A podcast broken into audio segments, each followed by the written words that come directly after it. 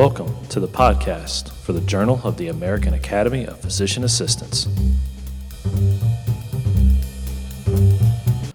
Welcome to the JAAPA podcast for the August 2018 issue. In this podcast, we summarize select articles from this month's JAAPA.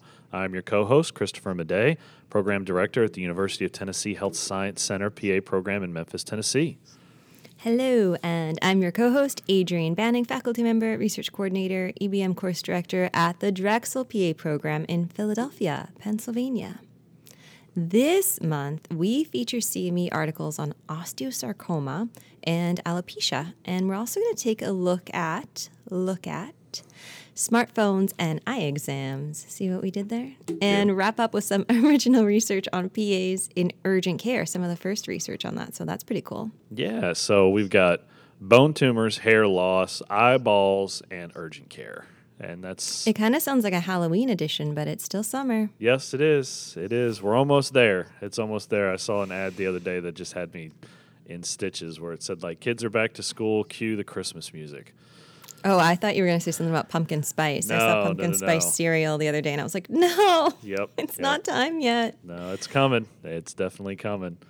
Oh. So, our question from the editor to kick off this episode is Tomorrow is a brand new holiday, National PA Appreciation Day, not to be confused with PA Week and it is a single 24 hour period in the middle of the week where every PA is forbidden to do work of any kind and must dedicate the time to recreation, relaxation, and fun. So, Adrian, how are you going to spend your 24 hour PA holiday? Good question. I'm not struggling with this in any way. And I want to put in that Harrison put in a disclaimer P.S. I know how you two are. Don't try to think of some creative way around the no work clause. I honestly don't have too hard of a time separating work and home. It's actually really important to me when those two things mix up. So I I could do anything. I could go to the beach. Honestly, if I think if I just had 24 hours off, I I might just spend it at home. I've been traveling a ton. My dog is getting older, so I think I'd honestly just like hang around the house, um, hang out and watch some some TV. Really, just uh, no agenda. I think is my plan. Just wake up and see what happens, but no laptop, no phone. No plan. So electronic free. I I do better that way. Yeah. Oh yeah, no, yeah. not me. Not no, me. I know. I just deleted Instagram too, my only personal social media. so now I'm just Twitter, and that's my pro social media. Oh. Feels good. How, how about you? You know, I, I I I struggle with this because you know I I, I I agree. I think that having a clear distinction, um, you know, between home life and work life is very very important. But the more that I've been researching it, the more I'm coming around to instead of work life balance, more work life integration because it is such a big part of what I do and, and sort of my ethos, uh, mm-hmm. I guess is the best way to, to phrase it. So, you know, even on the weekends, I get up and work on the podcast. I work on various social media postings for the week. I mean, there's just all sorts of stuff that I enjoy doing that is still technically work. Uh-huh. Um, so it's hard for me to really break that off because I'm like, you know what? If I had 24 hours, I would totally like, like right now, just shove more work in. I would shove more work in because I'm like I haven't done. This PS a, was for you. It is. It is, and I mean I haven't I haven't come out with a original podcast one for for my personal one in like almost two months just because I've had so much on my plate that I haven't been able to do it and you mm-hmm. know other things have been taking priority for that. So technically it's work, but it's fun and I want to do it. But then I get around to the whole, you know what? If this is in the middle of the week, and I, so this is how I kind of read this was my kids are at school and my wife is at work. So this is like a single, like just me kind of deal. Because if it was uh, everybody had the day off and it was a national holiday and, you know, the whole nine, Right. then you know obviously it would be you know trying to schedule something with the wife and the kids and have a family day uh, mm-hmm. because the weekends now are getting increasingly scheduled with other stuff for the family and we just don't really have any downtime as your kids get older. Yeah yeah. So mm-hmm. you know it, it, it's hard. It's hard. I mean i certainly think so chris back, if we locked you in a closet by yourself for 24 hours Basically, is the only way to get you like uh, chill. Yeah, well, yeah, and it'd have to be electronic free because you know I've of course have all sorts of apps on my phone and my iPad just for that single purpose, like trying to maximize my time wherever I'm at. You know, if I'm at the dentist with my kids and I'm sitting in the waiting room, I've got my iPad out and I'm doing stuff to try to just be as efficient as possible. That's Mm-hmm. that's my ultimate goal in life is to be as efficient as possible, and it seems to be Uh-huh. working. And so you okay. still didn't answer the question. I, because I don't know if I have an answer. Uh, That's the that's the pro. I, like I really don't. I I I don't know. You can't- can't do it. No, I I can't because there's this. It's not that there's not fun stuff to do. It's just that it's so ingrained in my brain. Do you ever just do you ever just do nothing? Like have you ever meditated? No, I can't do that. I try. I, honestly, I did try. I had I had the I had the mindful mindfulness app or one minute meditation app, and I was like, Uh-huh. Yeah. you know what? I'm going to legit try this, and I can't shut my brain off. Like, because that's the whole purpose, right? The whole purpose is for you to kind of have a thought, own the thought, and then let the thought go, right? Right. Yeah. I can't let it go. Like, so I used to be that way, but I've I've really been able to change. And you sleep okay? Oh, I sleep like a rock. Like that's, I mean, that's, I mean, that's the thing. It's the like, only time your body's like, thank God. I mean, I put we put the kids to bed at eight thirty, and the, and then you know my wife and I joke about this all the time. Is eight thirty hits, I go up, we kiss them goodnight, we say goodnight, we go downstairs. Fifteen minutes, I'm out. Like I- there is there is no just sitting in bed waiting to mm-hmm. kind of slow down. It's like as soon as Oh. my head hits the pillow, it is like Okay. okay, body says it's you know again training my body to be efficient. If I say it is bedtime and I need to sleep, then the body's like, okay, there's no sense in wasting time laying in bed awake because if you're awake, you should be doing work and doing other things. So if this is the time to sleep, you need to go to sleep. And it's like, snap off. okay. And well, Harrison, we just we have to this is what you signed up for, buddy. uh Chris Chris can't. He won't. So No, no. sorry. That's it. All right. Well, there you go. All right, Chris, be efficient. Tell us about the CME. So uh, the CME, just remember, this is a um, summary of the CME articles, and you have to read both of them to review the post test and then take the online test at cme.aapa.org and get at least 70%, and you will get one category, one CME.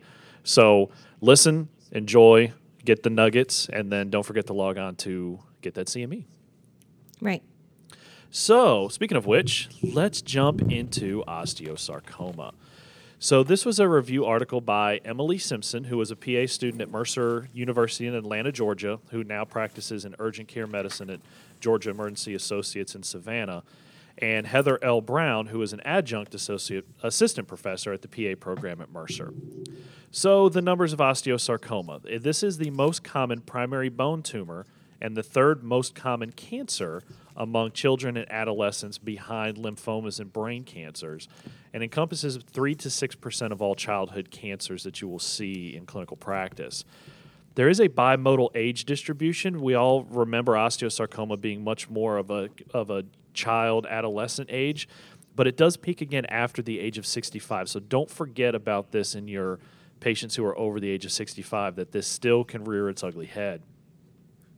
There are only 800 new cases diagnosed annually in the U.S., so it is not ex- not very prevalent, but it's still one of those devastating diseases that we have to know and be able to catch. And the overall 10-year survival rate, which was abysmal in the early 50s and 60s, has now started to plateau at around 50% um, across the U.S. and worldwide. So still not great, but we are making some strides. So, how do the patients present? Typically, this is going to be an adolescent patient who comes in with a several month history of bone pain that typically waxes and wanes, but it never really goes away. It's one of those nagging bone pains that just kind of sticks around. And honestly, the presentation is is so insidious that you don't think it's such a devastating disease, and it's so easy to blow off as a as a uh, practicing PA. So you really need to keep this in the back of your mind of what if. We also see it in patients that have fractures after minimal trauma because these can have uh, lytic bone lesions that can uh, affect the structural integrity of long bones. They can have uh, po- bone point tenderness on physical exam, And they can also have erythema and swelling with a palpable mass around where this lesion is growing on the bone. Location, it's most commonly on the appendicular bones, arms, legs, uh, but in, it's more common on the axial skeletons in adults. So in kids, you're thinking humerus, femurs, tibias, and in adults, you want to start thinking pelvis and spine. The diagnostic approach so, radiographs are going to be your go to. It's easy to get, they're quick and easy. You're going to see the classic sunburst pattern on uh, x ray. You can see some periosteal reaction and some lifting off of the periosteum called Codman's triangle. And there is an ill defined zone of transition between where the lesion is and where the healthy bone is. And that's one of the hallmarks of malignancy. Laboratory studies want to check a CBC, ALT, AST, ALP, BUN, BMP, all of the alphabets that go with this. Remember that ALP, your alkaline phosphatase, is secreted by bone, and this can be um, elevated in children and in adolescents because their epiphyseal plates are still open. So the authors reviewed a paper where they looked at the ALP to serum acid phosphate or ACP, and that can help differentiate between what a normal elevated ALP looks like and what an elevated ALP in osteosarcoma looks like. The bone biopsy is the definitive test. Needle biopsy is about 90% sensitive, but a lot of labs and hospital systems prefer the excisional biopsy just because you get a better sample.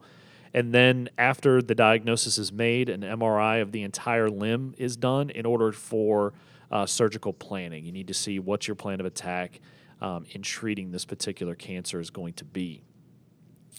Most commonly, we do still use the TMN staging system, but there is a musculoskeletal tumor society system staging. That's three stages and two subcategories. Stage one is a low grade tumor, stage two is a high grade tumor, stage three is distant metastases or lymph node involvement. Uh, most commonly, it's going to go to the lung. About 90% of metastases go to the lung. And then that's subdivided into A category, which is the original tissue compartment. It kind of stayed put. Or in B, if there's local extension of the disease around other compartments or tissues within that area. Management, it's a three stage, three tiered approach. These patients get neoadjuvant chemotherapy eight to 10 weeks prior to surgery. Then they do surgical resection. 80% of these patients undergo some limb sparing procedure uh, so that they can have some um, parts of their limb left for prosthesis and, and other functions. And then there's adjuvant chemotherapy that is for approximately 12 to 29 weeks after surgery. So chemo before, then surgery, then chemo after. 30 to 40 percent, unfortunately, uh, will have a recurrence of their osteosarcoma. And these typically will appear within two to three years after treatment. Rarely does this ever come back after five years. So we kind of follow these patients very aggressively for five years because after that, it, it, the likelihood of it recurring is very, very low. If it does recur, Unfortunately, there is only a 23 to 29% five year survival after that second recurrent, and limb amputation is typically the treatment of choice because they don't want to leave any residual disease around.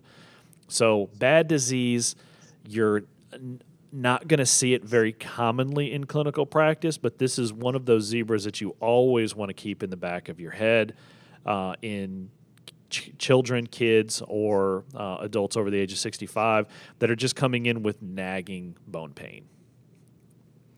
Good summary. Uh, I think it was, it, it sounds bleak. And then you were like, it's not as bleak as it once was, but it's still pretty serious. And so, yeah, that that bone pain, just I guess do do due diligence, right, and and double check. Yep, this is something I've, on your differential. I have unfortunately caught two cases of osteosarcoma in the right? emergency room for wow. kids coming to the emergency room with uh, nagging bone pain that their pediatrician just said was growing pains. Like literally, the oh, patient's oh, parents came in and just said that the doc has just kept saying it was bone pain, you know, growing pain. And you know, of course, in the ER, you just you, you get an X-ray and that's right. that. And I mean, right. just big old tumor on both bones, and ended up having oh, to ship them gracious. to Children's, and it's just oh, unfortunate because it's so easy to say. Eh, it's just a random bone it's probably pain. nothing. Exactly. And you want it to be nothing because it's a kid. Right, right, yeah. right. So it's just you got to keep your eyes open. Ah, jeez. well, that's why you got into medicine, right? Right. Okay. Uh, another reason maybe you got into medicine is well, the whole reason, right? To help people when they come to you. So, not as serious as cancer of your bones, but definitely something that can affect your life. Our second CME article is about alopecia, so hair loss. Turns out the authors of this article bring up that alopecia can be due to high androgen index contraceptives. So if you're losing your hair, it might be your birth control. And Caitlin Y. Graves, uh, part of the research faculty at Florida State University in Tallahassee, Benjamin J. Smith, he's the director of didactic education there, and Bridget C. Nuccio, she's an assistant professor there. They are the authors of this article. And I have not seen yet, Chris, do you think that you've seen it come through research faculty? No, I know a oh. research faculty member that I work with fairly frequently on various podcasting, but I have not seen very many being broadcasted and advertised in the PA world. I'm saying it here. I think this is the new wave. Yeah, I got to be appointed to be research coordinator. I don't think roles like that are all too common, but then I saw research faculty. Caitlin Y. Graves, if you're hearing this, shoot me an email, asb35 at Drexel, or send me a tweet at the art of EBM. Um, I'd like to hear from you. I might try and find you too. Okay, let's talk about. oh, you know what? We're going to talk about connections at the end of this and how one small tweet brought us to Stitcher instead of just iTunes for this podcast. That's right. Stay tuned to the end. There's going to be a, shout out. Okay, hair loss. So, hair loss uh, and alopecia. We want hair in some places, we don't want hair in other places, and it has to be balanced. So, when we're losing hair in places we don't want to lose hair, that's a problem. This article is a really great summary of how the progestin and oral birth control and androgen kind of causes alopecia. And so, we're worried about gradual hair thinning in a patient using high androgen index contraceptives. And maybe they're not so common because the newer generations are lower androgen index, but still people are taking them. So this is gradual hair thinning in someone using high androgen index contraceptives in the absence of other causes. So if that's happening, it might be telling you that you're having an androgenic alopecia. The article goes a lot farther into different types of alopecia and hair growth patterns and stages. And really, if you know all those things, you can kind of figure out what's causing someone's hair loss and where it's interrupting the hair growth pattern. But specifically, we're going to focus on the article talking about how to tell the different levels of androgen activity in birth control, how it can lead to hair loss, and um, what we can do about it. We're not really sure how common the problem is because of generally poor study methodology and studies being paid for by pharmaceutical industry. So that's bias. Um, whenever there's money involved, there's bias. You just can't get rid of it. so we don't know how common it is, and maybe it's underreported. But if we're aware even that alopecia is caused by birth control, as well as decreased libido, acne, mood changes, weight gain, they're most mostly the effects of the progestin in the birth control if someone is having a side effect from their pill. And if you know about those things going in, just like if you're thinking about osteosarcoma, if someone complains of bone pain, right? It's just knowing's half the battle. Thank you, G.I. Joe. And so if you know the different generations of progestin, then you can switch them around and make big improvements and save the patient distress, time, and money. So here we go. The other thing is don't just take them off the pill. Oral contraception, really effective. They, they're using it for a reason. It might not just be birth control, it might be in regulating some of those side effects that we talked about before that they had and they're using birth control to help with. Uh, it could be regulating cramps or other other anything else that goes along with the menstrual cycle. So, and to not get pregnant if the person doesn't want to get pregnant. So, we need access. The answer isn't just take them off the pill, but let's try and find the right fit so everyone gets the best benefit. You're not just jumping around willy nilly. You want to double check that any symptoms like alopecia aren't thyroid disease or PCOS, polycystic ovarian syndrome. Easy to check right there in primary care. You don't have to send them out. You want to do CBC, TSH, ferritin, vitamin D, DHEAS, and testosterone levels. And then if they're all fine, let's think about the progestins. So, the first through third generation progestins work on hair growth phases differently because some of them bind to androgen receptors. So, it's, it's all a hormonal thing.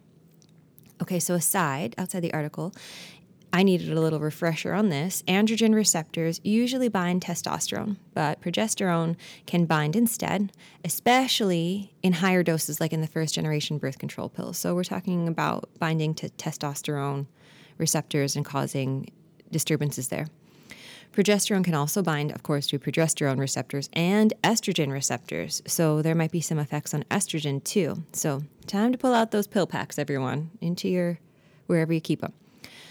Let's look at the type of progesterone in the pill packs. In the first generation, they're mostly estranes, like noreth- norethisterone, and they have higher androgen indexes and more side effects because they lead to more testosterone metabolites. The second generation are norethisterone, and they have more androgen index um, than third generation. So, first has the highest, then second generation, and then third generation is uh, desogestrel, norgestimate, and etonogestrel. And not all of those are available in the United States. So, we're looking a lot at the norgestimate in the third generation, and they all have the lowest. And then finally, last but not least, there's the newest progestins, and that's chlormadinone acetate. That's not available in the US. Sorry, these are the ones that are not available in the US. The third generation are. And uh, drospirenone, they actually have mild anti androgenic activity. So, that there's what we are. Look and see what progestin is in the birth control the person's using. If it's a first generation, like an estrane or uh, norethisterone, then that has the highest androgen activity. Okay, so there's estrogen in combined pills too. The person might be taking a progestin only birth control if they, for some reason, can't take estrogen but it's possible that they're taking combined pill. Estrogen in a combined pill can increase hair growth. So think of hair growth in pregnancy where there's more estrogen or hair loss after menopause where there's less estrogen. Sometimes the estrogen can kind of combat the hair loss effects of the progestin, so that's good, and reduce the androgenic effect. Especially in pills with those third generation progestins and those with 30 micrograms of ethinyl estradiol estrogen instead of those with less than 30 micrograms. So, alopecia may be worse in progestin only pills and get better with combination pills with third generation progestins and 30 micrograms more of the estrogen. But, caveat, of course, remember that pills that contain third generation progestins or drospirenone may put patients at an increased risk for uh, venous thromboembolism. So you might be switching them for hair loss, but then you still have to assess what's their DVT or embol- embolic risk. The risk isn't huge. I think I remember reading that it's maybe like one or or two in one or two thousand, which would still be one in a thousand if I would have thought about that before I said it, but it's it's not huge, um, but it is a risk uh, in those third generation progestins uh, and birth control pills. So especially if the person's a smoker. The authors point out that you don't have to wait. If you're going to switch pills, you don't have to wait between switching them, but educate the patient on backup birth control like condoms until the new form that you switch them to has had long enough to be effective. If the patient can't take estrogen, you want to get them on an estrogen pill you think that it'll help their hair loss, think about a copper IUD or less androgenic progestin only contraceptives. So there's still alternatives, they can still have birth control. One of those options is the etonogestrel implant. That's restricted in the US though, and it needs special training, so you can't just go out and, and do that whenever you want. You can also, while you're switching things around and finding out what's going on, you can add on a topical steroid and or minoxidil. You can use them both at the same time. Um, but you still want to try and find the root of the problem and fix that. Otherwise, you're going to just be kind of putting a band aid on the problem. So, think about hair loss as a possible side effect to birth control. And you in primary care, if you're in primary care, can at least begin the workup and management. You might be able to resolve it totally on your own. And you could really maybe greatly improve the quality of life of someone because hair loss is generally not something that anyone wants to deal with. And it's not one of those that you typically think of with no. oral contraceptives. Like right. this is what's so cool about this article is that I probably at some point had that in my brain when I learned about all of that, but sure. You know now it's that you, you think about it for one particular purpose, maybe two for you know regulation of cycles and other hormonal management, but you don't think about hair loss being a sequelae of that, and you know that may be a significant um, uh, contraindication to giving it to a patient. They just won't take it at that point. So then you, you're not having a good conversation about risks, benefits, and other issues that are coming with the medicine that you're prescribing. So as a good provider, you need to have your due diligence in making sure that you understand all of that. Yeah, shared decision making because someone might be like, no, birth control makes me lose hair. And you're like, ah, but maybe it's not all birth control, right? Maybe you were just on the wrong one. Right, right. So, or at least opening up that line of communication to what else can we do. for sure. So All good right, article. think about Good it. I- article. I agree. So the next one is smartphone imaging for the ophthalmic exam in primary care. Uh, Brought to you by our technology addicted co host. That's right. And and and I I actually really enjoyed this because it's been something that I've been investigating over the last couple years. So this was written um, at the time by Eric Bifolk, Andrew Fink, and Daniel Peterson, who Wait, were all bifolk? Bifolk. And he wrote about eye exams? Yeah, apparently. Like bifocals. Yeah. Isn't it? I really feel like some people's names help direct them. Eric, I wonder if you're working in, in eye care in some way.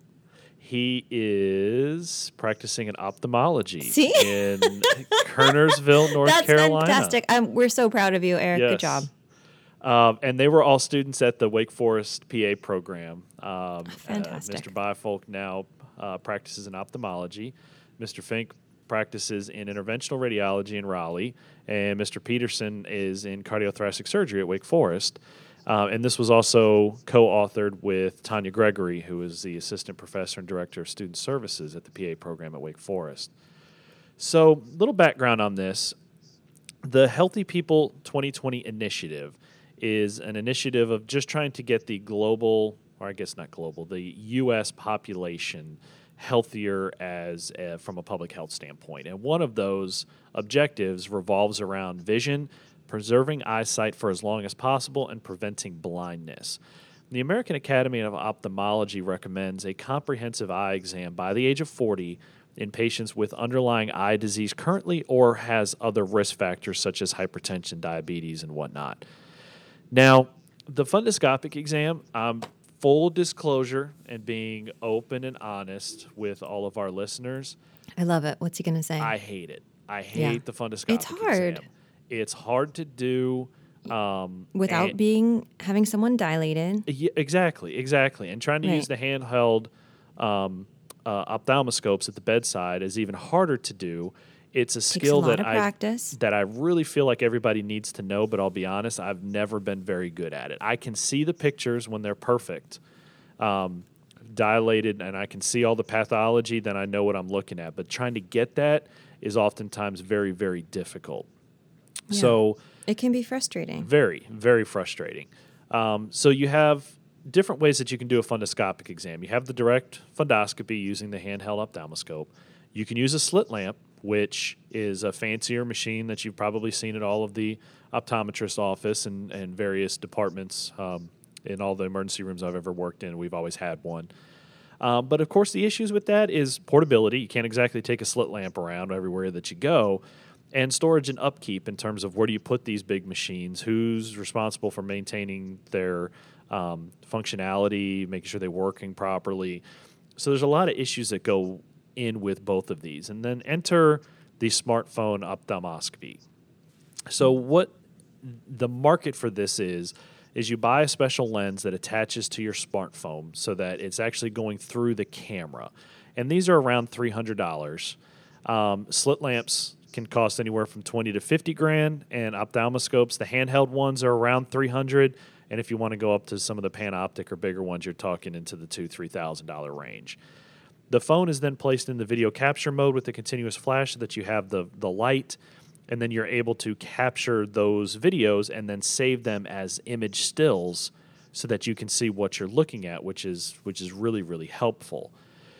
Now there were two big studies that the authors referenced in this particular article. One was the smartphone ophthalmoscopy reliability trial or the SORT trial, and the fundus photography versus ophthalmoscopy trials outcomes in the emergency department or the FOTO-ED trial.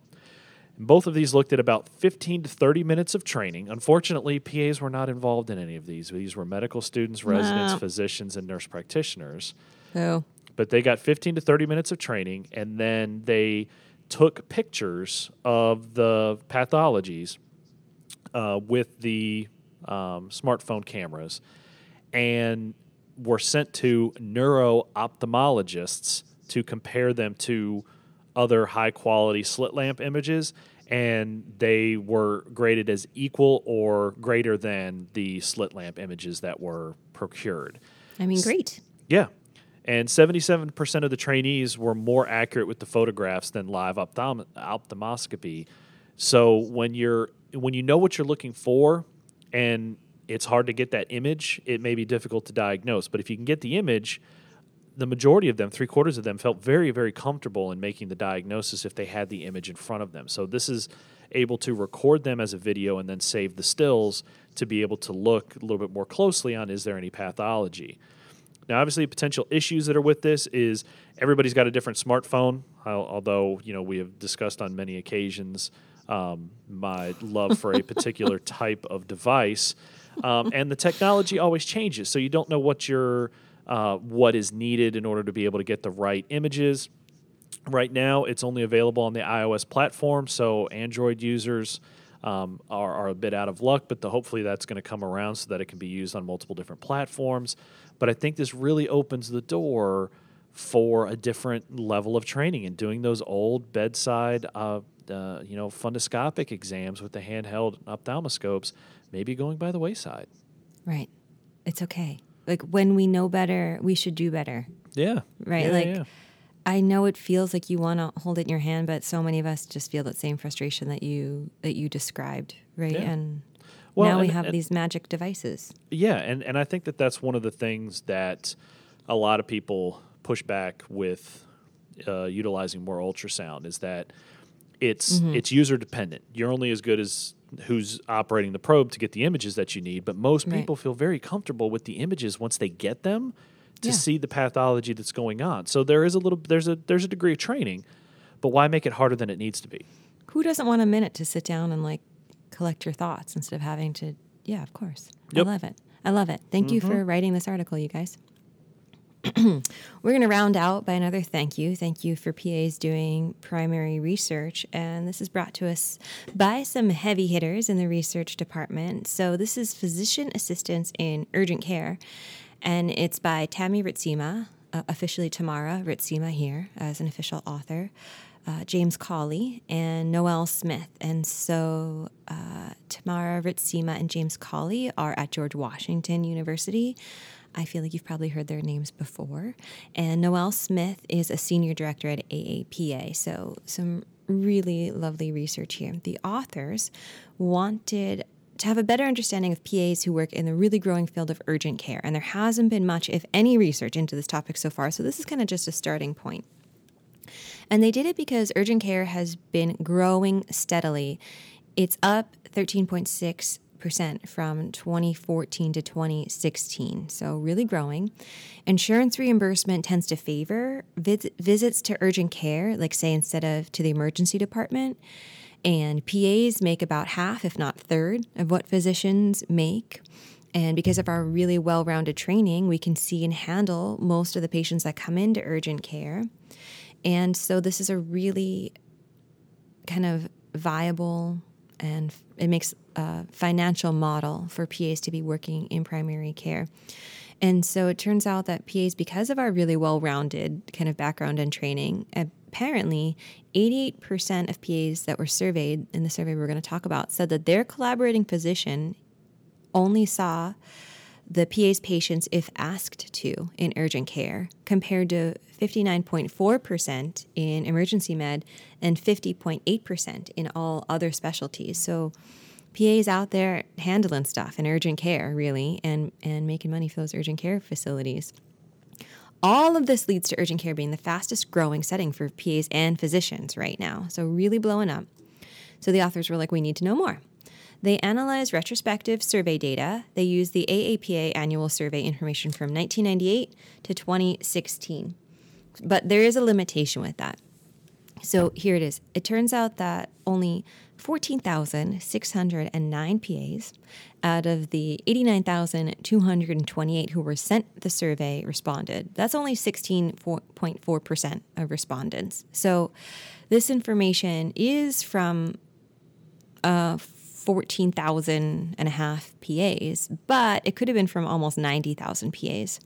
So it's really, it's not everyone's voice. So I'm going to just put in my own two cents here. One, be a member of AAPA. And I'm going to be totally honest. At times when I was a new PA or when financial times were tight, I couldn't always make the argument to join AAPA. But the more I looked into it, there are a ton of benefits now that I, I wasn't really utilizing. So be a member and then do the survey and do it honestly, please, because we're stronger together. And when we have all our voices in the survey, we can really get a representative picture than, than what we have now. All that said, the authors think that, getting back to the article, that the data that they have is representative of the larger PA community, and they don't think there are any huge problems with it. But surveys are just a collection of answers where anyone can put whatever they want, so there's inherently bias in that. We hope people are being honest, but it's not perfect. But the authors do think that with the 14,609 PAs, they have a, a pretty reliable picture of what's going on here. The article has a ton more detail, but I'm going to summarize what they found out here.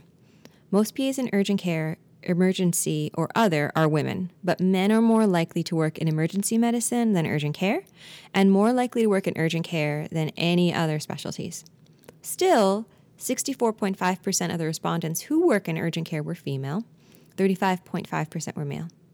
56% of the PAs who responded in emergency medicine were female, and 46% were male and 70.6% in all other specialties were female, and 29.4% were male. So that's the breakdown of male to female working in those subspecialties.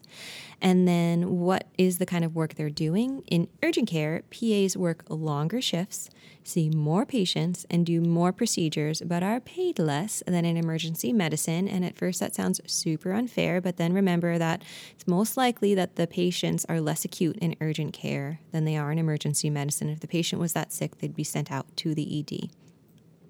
So, what are they getting paid? In these surveys, emergency med PAs made $106,877 on average. In urgent care, $100,804.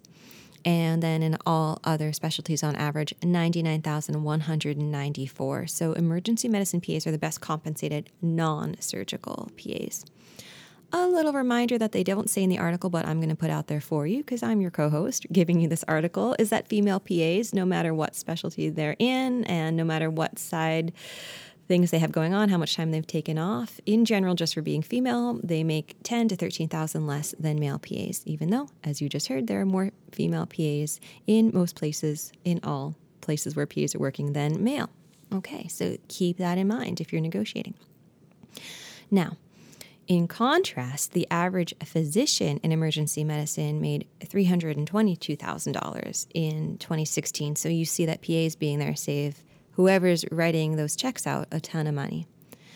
New grads, so less than five years, were more likely to work in emergency medicine than in urgent care, which is something a little bit contrary, the authors point out, to the anecdotal feeling that EMED is hard to get into for new grads.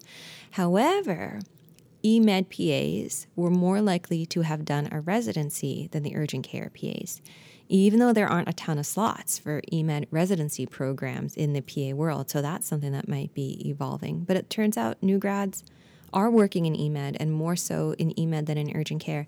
And I wonder, um, Chris, if it's because as we see that PAs in urgent care um, have less consultation with their collaborating physicians, maybe a new grad um, maybe it's better for them to have more contact with their collaborating physician. Uh, I mean, I think I think the reason why it gets into it is most of the my experience, my experience mm-hmm, mm-hmm, has mm-hmm. been that the PAs in the emergency room are often sent off in an island. Um, you're mm-hmm. kind of either over in the fast track pod or um, you know you're working alongside your physician, seeing the patients. But for the most part, you're kind of doing your own thing, and the physicians that you're working with need to have a certain level of trust in your decision making process. And if you're a new graduate and you're constantly running things by them, then it doesn't really help their productivity and flow. So most emergency rooms don't want to incur that with new graduates. Whereas in urgent cares, you always have a safety net because when in doubt, you can always ship them to the emergency room. And so if you're concerned about your patient rather than bouncing off your supervising physician, you can just make the decision to say, you know what, I think you need to go to the ER.